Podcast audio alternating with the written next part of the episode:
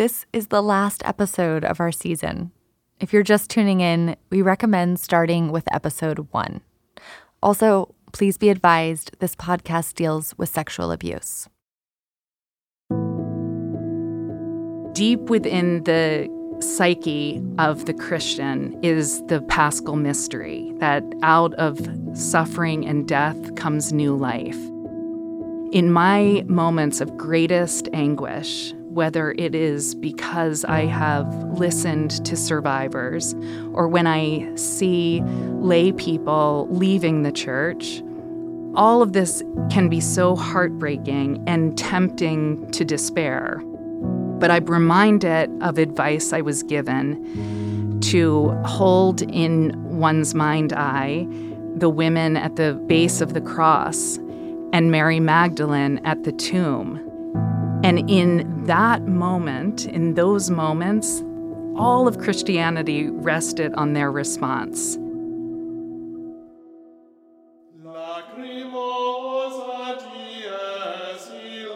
From America Media, I'm Maggie Van Dorn, and this is Deliver Us, a podcast about the sex abuse crisis in the Catholic Church and where we go from here.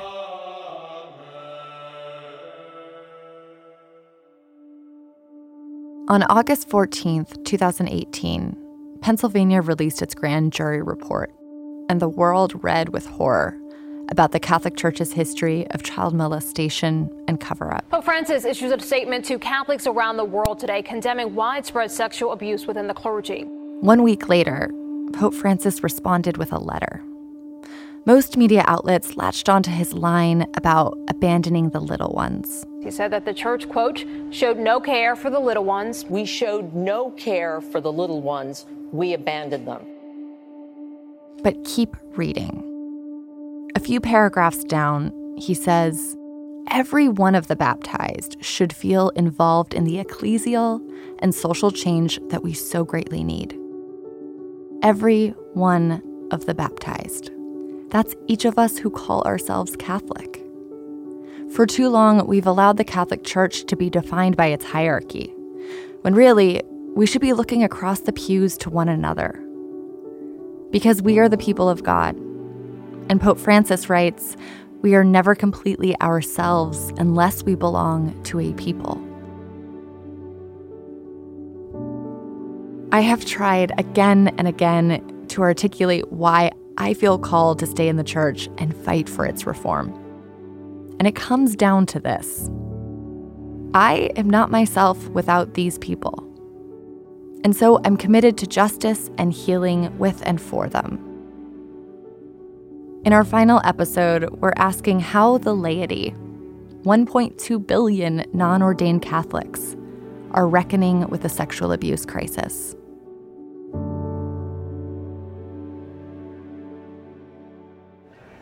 Okay, now I'm recording, testing out the shotgun mic. For the last six months, I've been keeping audio diaries.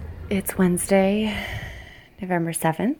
They've given me a space to process a really emotional topic and a demanding production schedule. And um, I just wanted to reflect. Most are recorded on my phone. And I said, Well, I am angry. Late at night when I'm clearly exhausted. I am so tired. So, so tired. I also brought my recorder with me everywhere. Sometimes I pressed record at the end of Mass or while I was in transit. I'm not going to share all these diary entries with you because they're private. And like most diaries, not terribly interesting. But because this is the last episode of the season, and because it's about lay Catholics, I thought it was important to share a little more of myself. I don't think it's rocket science. You always want to be respectful, reverential. Can't help but notice that there is a pattern. Bright, sunny day in Philadelphia. Cold and sunny. It's cold. It's also very cold and sunny. Which is going to be a challenge for you with the whole show, you know? I mean, I think more so with these authority figures. Yeah. Not to say that you're not objective, but like obviously Right. you have like skin in the game. Yeah. I don't know how you can read these stories and not feel anger. I um It's hard enough to write a final episode to a crisis that has no end in sight. The last thing I want to do is imply a neat and tidy conclusion. But what I do want to say is this I haven't been doing it alone. Anyone, anywhere you guys want to start? Last week, you heard from my mom, It's a beautiful ritual. To who not only gave me this faith, It's done with such reverence. but has shown me how to love this community, despite its flaws. It just exposed that priests, clergy, what have you, they're not on a pedestal, that they are really more like you and I than ever before. Before Deliver Us was a podcast, I was talking about this crisis with my friend Jessica Coblentz. How do everyday Catholics, lay Catholics, think about their own role in the church?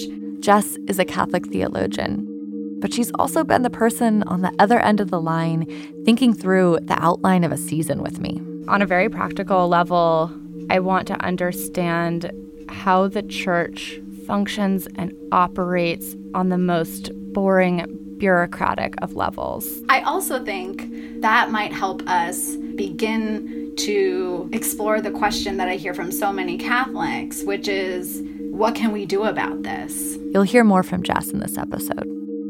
And then there's my roommate, Nina, who's been there from the start when we were sitting on our apartment floor and I was just trying to figure this out. And you, this is before we had a couch and a table, everyone listening. um, and I remember you talking about, I want, like, I maybe want to look at this and, like, figure this out and, and sort through this. And I remember hearing myself say, you have to do it. Like, then you have to do it. And then there's our production team. Why, what are you doing? Why, why are you recording? Sam, Eloise, Carrie, Becca, Sarah, Amber, and Eric. They help me navigate really hard questions. Yeah, because there's this question of what can you do, but then there's also this question of what can we do? Can Sort we through do? conflicting reports, piece together over 60 hours of audio, Uh, interesting. How many hours would you or minutes? minutes, minutes. and through it all, we've managed to find little moments to smile and laugh. Which reminded me that a big part of this process depends on our hope. And this thread of hope is really what makes us people of faith to begin with. People of faith are confident in the future. And we are people of faith and of profound hope. Hi, my name is Kerry Robinson. I am the Global Ambassador for Leadership Roundtable. I'm Jeff Boisi, and I'm the founder of Leadership Roundtable and former chairman. Leadership Roundtable is an organization Jeff started in 2005 when Catholics everywhere were still reeling from the first wave of the crisis. When the sexual abuse crisis hit the pages of the Boston Globe, it was shattering for anyone who belonged to the church or who cared about the church, who cared about children and survivors. There was a sense that to do nothing is to be complicit, and that we had a moral responsibility as members of this faith family to contribute everything we had. Leadership Roundtable was one of the first to recognize this as twin crises. It's not just about the abuse of children, but the failure of Catholic leadership to deal openly with that abuse. And dealing with this level of systemic dysfunction requires managerial expertise, which is exactly what Leadership Roundtable was offering. Kerry had a background in Catholic philanthropy, and Jeff had been a senior partner of Goldman Sachs and the co CEO of JP Morgan. Frankly, we just used our business acumen in the way that we approached problem solving at, at Goldman Sachs and advising clients on how to deal with complex issues. And I said to the uh, executive committee of the USCCB that we could bring together lay leaders from all walks of life together to help give our advice in terms of how to approach the crisis. But why would religious leaders need advice from corporate heads? Especially when the advice they'd previously taken from therapists and lawyers was so bad. You know, one of the things that has struck me in the conversations that we've had with the cardinals and the bishops is that they're feeling pretty lonely. The way that they have been formed as priests, as bishops, has been in a very isolated way. And they don't have the full context and experience in all the different functional areas that are necessary to execute their leadership responsibility. They're lonely because once bishops are appointed, they get only a few weeks training in Rome. And after that, they're on their own. That's where Leadership Roundtable comes in. A signature characteristic of Leadership Roundtable is our convening capability. In February 2019, they organized the Catholic Partnerships Summit, which brought together over 200 leaders. There were cardinals, survivors, college presidents, CEOs, canonists, lay faithful, women religious, abuse experts, philanthropists, people from many different fields of expertise. And even before this summit, more than 50 dioceses had reached out to them for help. And Leadership Roundtable shared their best practices in management, finances, communications, and human resources development.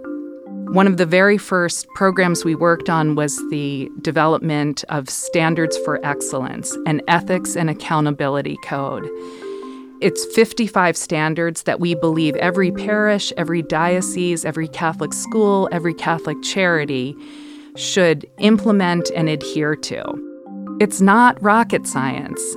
It is clear, it is compelling, and most Catholic entities are already compliant with most of the 55 standards.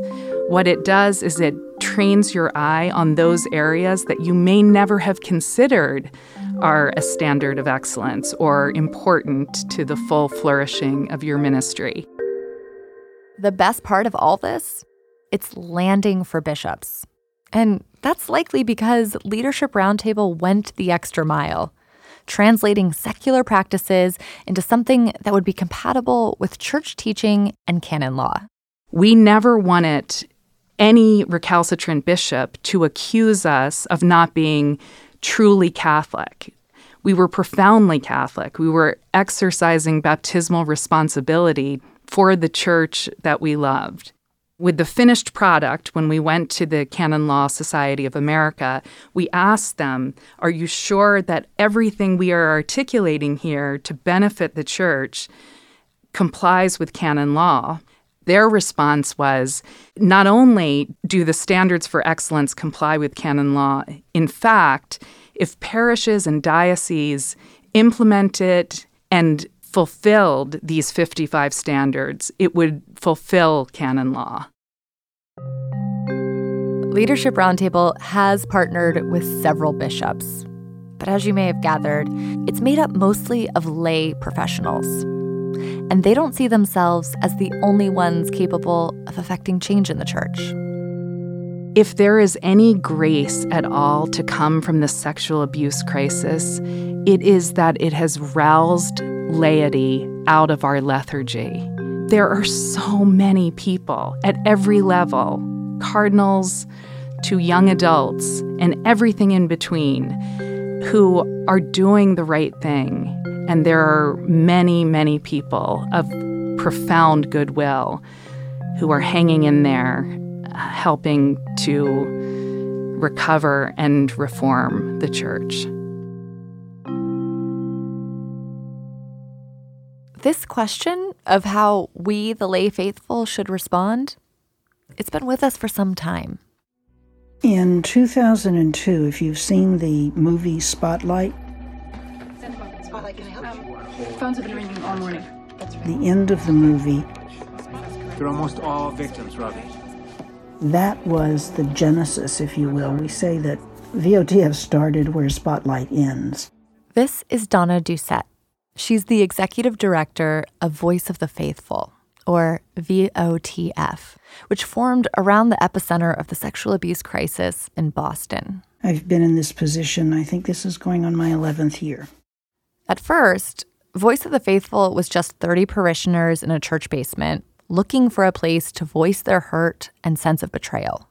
Many of them also had experience organizing nonprofits and were extremely active in the church. So their first instinct wasn't, oh, let's go file suit or something like that. It was, let's offer our expertise. We have counselors here, we have therapists here, we have lawyers here, we have people who are mediators. Let's offer our services to the diocese. Like many of us, VOTF started by educating themselves and listening to survivors. Now, it's a national operation with an abundance of resources that you can find on their website. But their approach is still about working from the parish level up. And here's why. You have to be willing to step up and work yourselves, make your voices known, offer to do education courses for adults, offer to um, to have scripture studies. You know, make yourself a part of this church. You can't sit back, throw stones, and say, You people aren't doing this.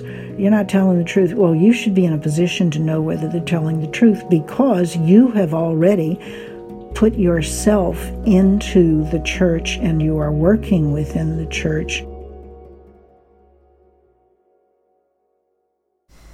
It is Tuesday, April 23rd. I have to tell you that this call for the laity to step up, it makes me hopeful. I just finished writing the final episode of Deliver Us. And if I'm honest, I don't know what's really final. It also makes me a little uneasy. I, I, I just finished writing a draft of the final episode. Because this podcast aside, I don't think I'm a model parishioner. Since I moved to New York City six years ago, I've gone to several different churches. I started at St. Ignatius on the Upper East Side, but their young adult mass got out late Sunday night, and I didn't like walking through Central Park alone after dark. There was no direct subway, and the bus made me nauseous. So I went to the Church of the Ascension on the Upper West Side, or occasionally St. Paul the Apostle a little farther south. I like St. Francis Xavier best, but on Sunday, when the trains were barely running, it took practically an hour to get there.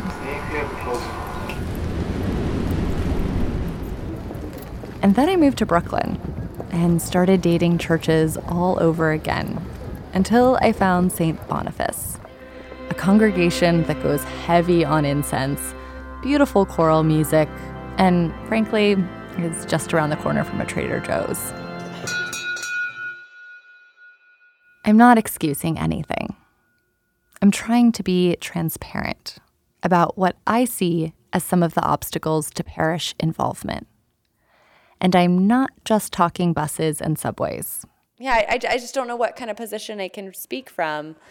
This is from a phone call with my friend Jess, the Catholic theologian I mentioned at the start. I realize that that also requires responsibility from those of us in the pews. Jess agrees that lay participation is key we need to step up. If we say, like, this is our church, we need to kind of act like it, which requires something of us. But then she goes on to say the very people who are being tasked, lay people, especially women, with like stepping up and taking charge, are often the people who are disproportionately affected by sexual assault. It's like, yes, as lay people, as lay women, we need to speak up, but also like, maybe there are reasons why it's hard for me to speak up or for other women to speak up. Maybe there are reasons why I can't make it to church every Sunday. It's not just because I'm lazy, it's because, like, maybe it's really hard for me to be right here, right now, or hard for me to hear even a well intentioned homily that tries to address the sexual abuse crisis but isn't actually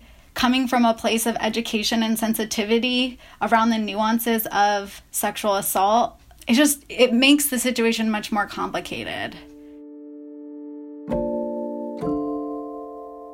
It's a catch 22, isn't it?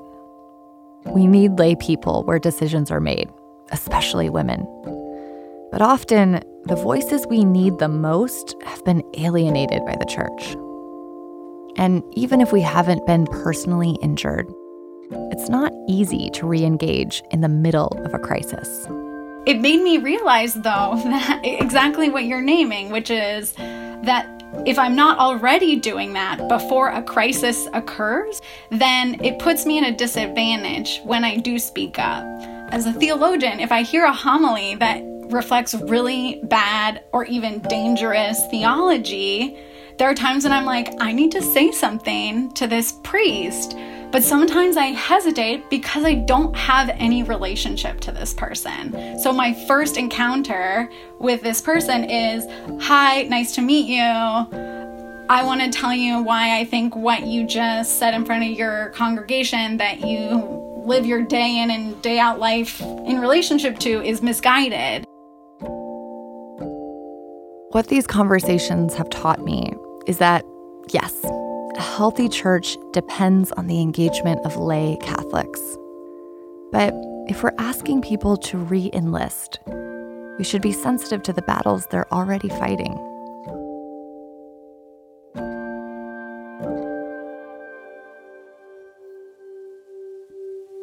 People were angry, but more of it was not articulated, was just more like, I hurt, I'm brokenhearted, I feel betrayed.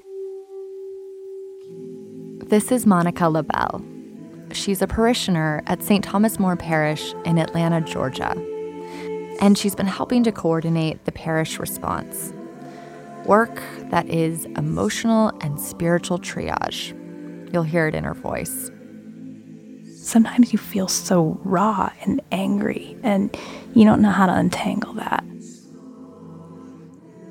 So they've turned to something really traditional prayer. More specifically, Taizé, a contemplative style of song like prayer that's meant to be simple and accessible.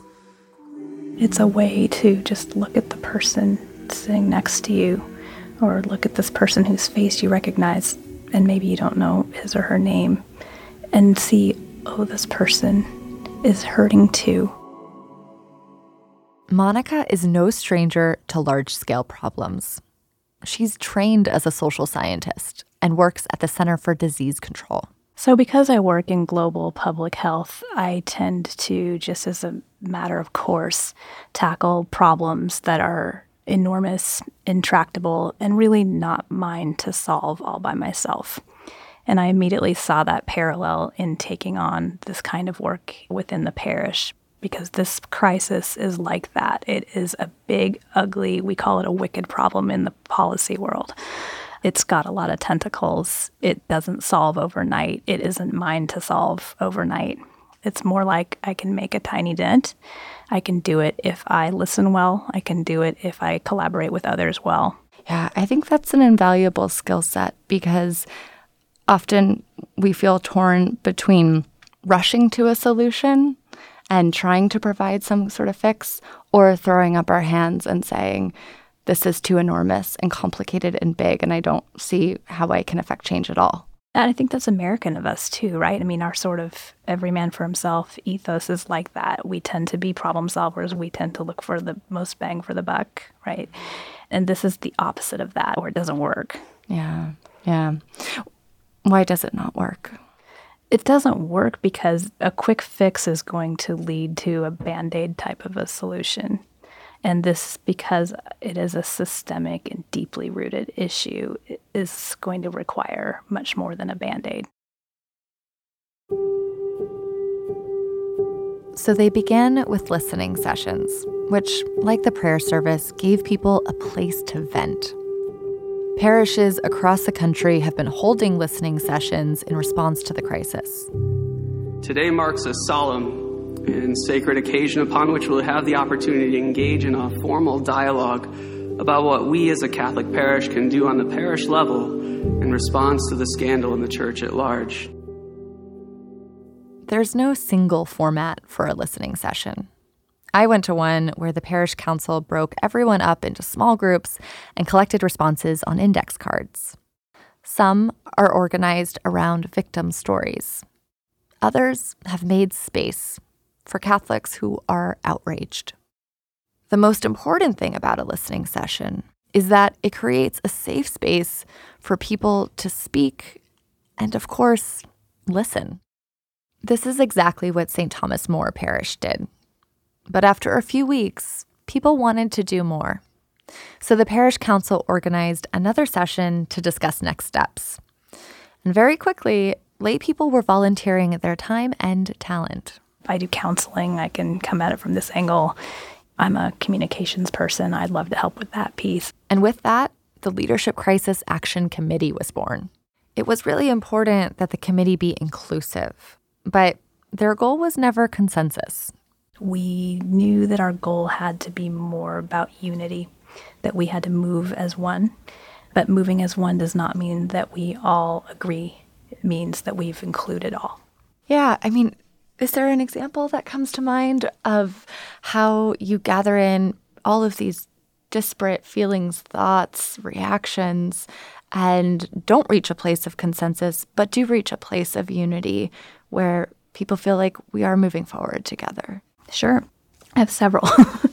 um, the first one that came to mind when you asked was an early letter that we wrote to our Archbishop. At the time, that was Archbishop Wilton Gregory. He's the Archbishop that was recently named to replace Cardinal Wuerl in DC. We wanted to invite him to come to a sort of town hall forum with our parish. Initially, Archbishop Gregory said yes. But then he said something to the effect of, well, a lot of parishes have asked me, and I can't come to all of them, so I'll come to none, which just wasn't acceptable. So the committee began drafting a response.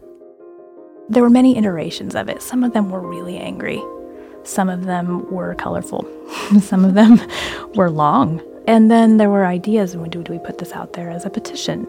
People never did agree on exactly how to do it. And not everybody's words ended up in that letter. The group never reached consensus, but they did reach Archbishop Gregory. He met with the group privately. But you can see how the process of bringing together so many people is a real challenge. So I asked Monica how she did it. Yeah, that's a great question. Um, for me personally, I really gave a lot of reflection time and thought to what am I willing and able to do out of this? What am I called to do? And um, what's mine to do and not somebody else's?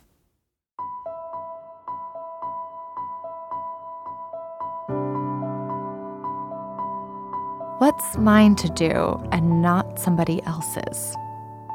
This is the question I've been wrestling with all along. Because as Monica said, the sexual abuse crisis is a wicked problem with tentacles.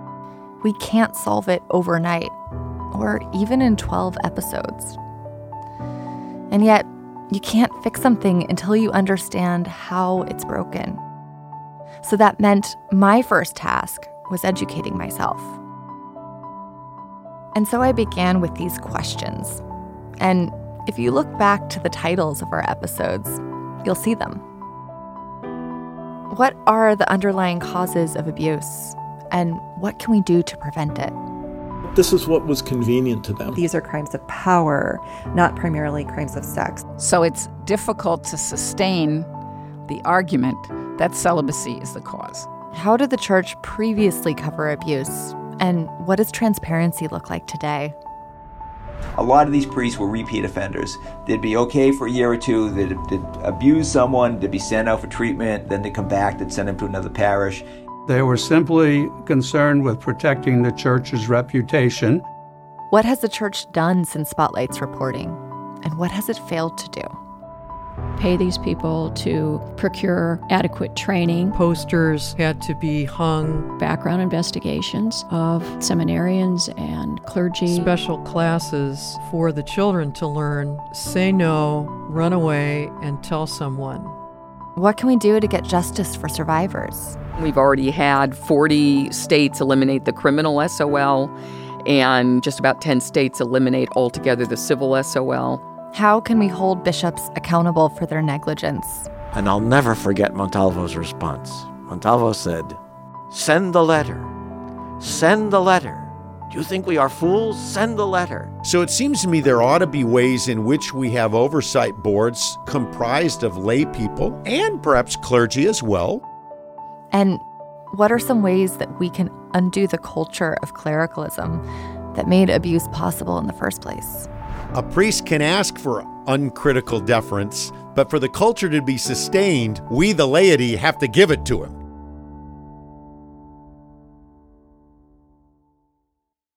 And with every one of these questions, experts confirmed this is way more complicated than I originally thought. But there are certain things I'm clear on now.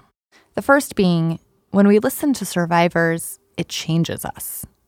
Their stories have the power to ignite a fire in popes, governors, lawmakers, and entire communities. So we must keep their voices at the center of the conversation. I also know that it won't be possible to put every perpetrator in jail. But states can reform their statute of limitations and give victims their day in court. This will cost the church, but we do have examples of victims' compensation that are working. I've learned that the church's reforms have made it objectively safer for children and more prepared to deal openly with any new allegations. But the process for holding bishops accountable is still far too murky. And overall, I found that naming these complexities doesn't paralyze us. It just brings clarity to our questions and focus to our actions. And it's how I figured out what's mine to do and not somebody else's. And I think that when each of us names what we can offer, we become less isolated and more united in our response.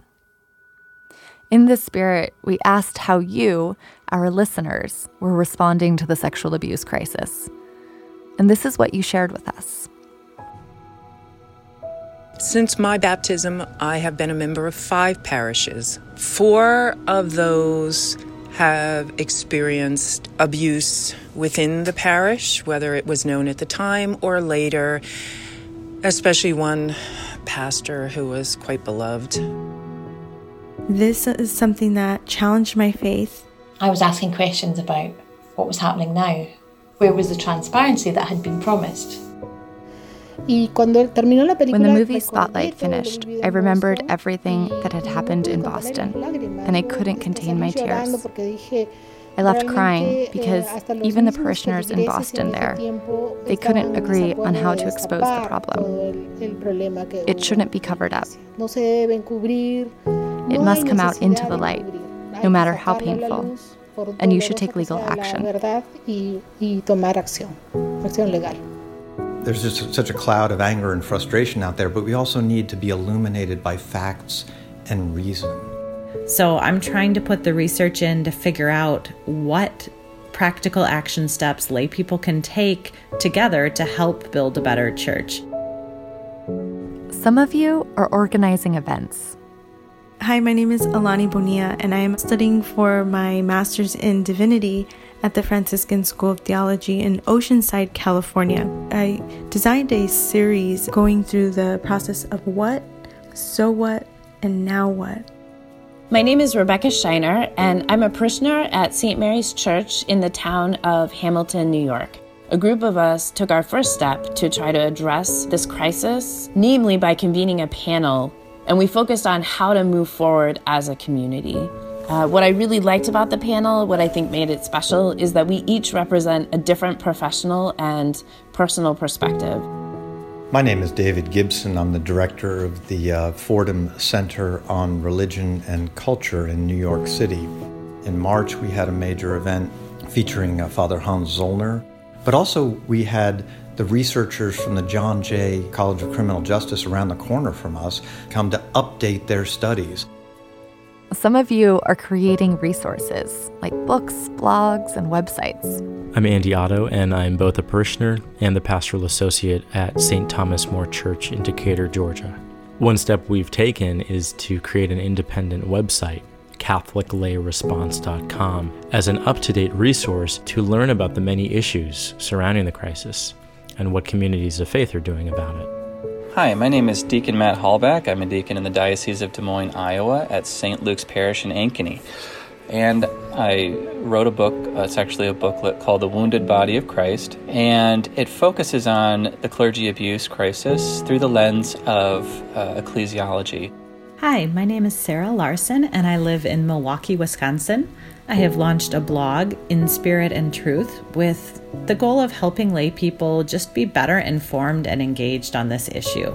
My name is Sister Terry Rickard. I'm a Dominican sister and president of Renew International. We have developed a new parish resource called Healing Our Church, Sanando Nuestra Iglesia. At Renew, all our resources have the methodology of see, judge, act. The suggested action steps in this resource are small and doable and are directed mostly at the local level, where effective global action often begins. And some of you are getting more involved in your local communities. My name is Mary Louise Cochrane and I live in Edinburgh, in Scotland. I wondered what my own personal responsibility was in this, and so I reached out to a group of survivors called INCAS, and Helen, who leads them, spoke to me about how I was the first person from the church who had reached out to her and offered any solidarity. You know, they say one of the worst things you can be is, is a spectator in your own life. And it seemed like being a spectator in my Catholic life was no longer an option. And, you know, teaching religious ed, it was just a small way to touch a very small corner of the Catholic universe in a small town in Wisconsin. But at least I felt like I was doing something. My name is Jane Egan, and I am from northern New Jersey. What I'm doing now is I continue to attend Mass. I practice my faith. I believe we are the church, and the church is the people, and the people go on.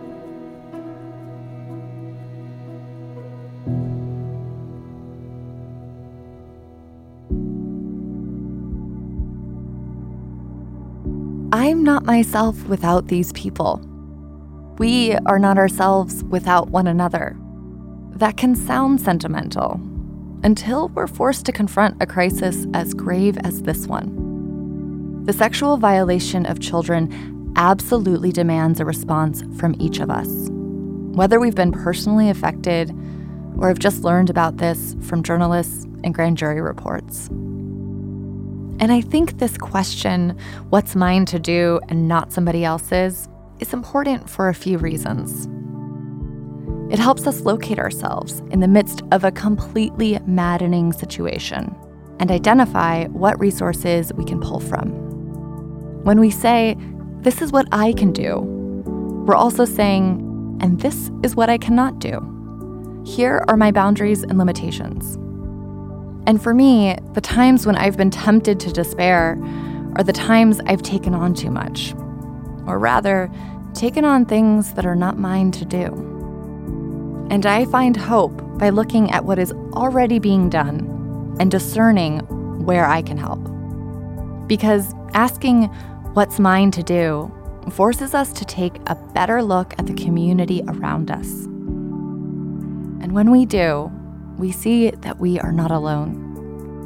We're a vital part of this living, breathing organism called church.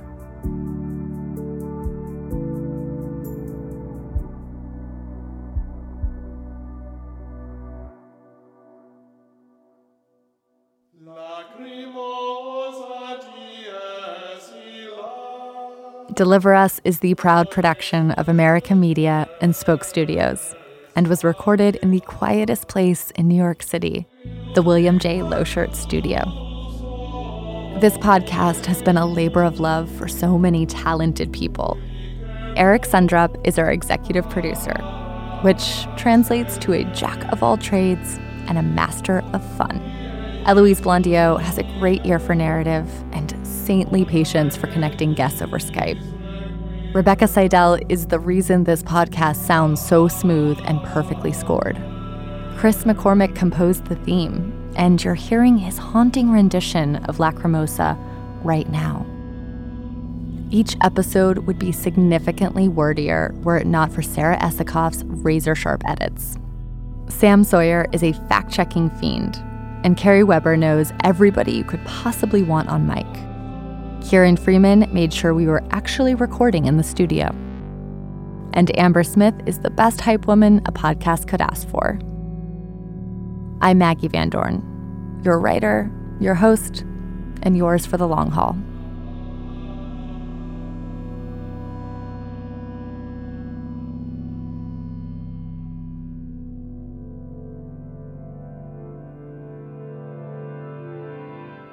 And while this may be the final episode of Deliver Us, it is certainly not the end of the sexual abuse crisis or our commitment to reform.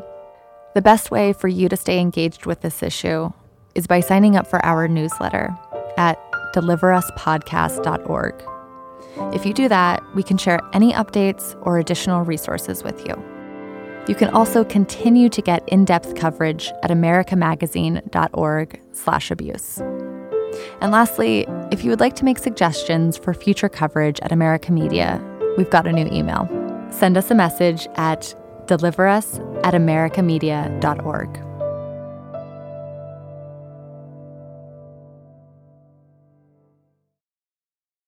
If you've been sexually assaulted, you can get confidential support 24 7 through the National Sexual Assault Hotline. The number for the hotline is 800 656 HOPE. That's 800 656 4673. You can also visit www.rainn.org. That's www.rainn.org. If you are reporting sexual abuse from Catholic clergy or looking for support from the church, you can also contact your diocese victim assistance coordinator. Contact information for each diocese is available at usccb.org forward slash VAC.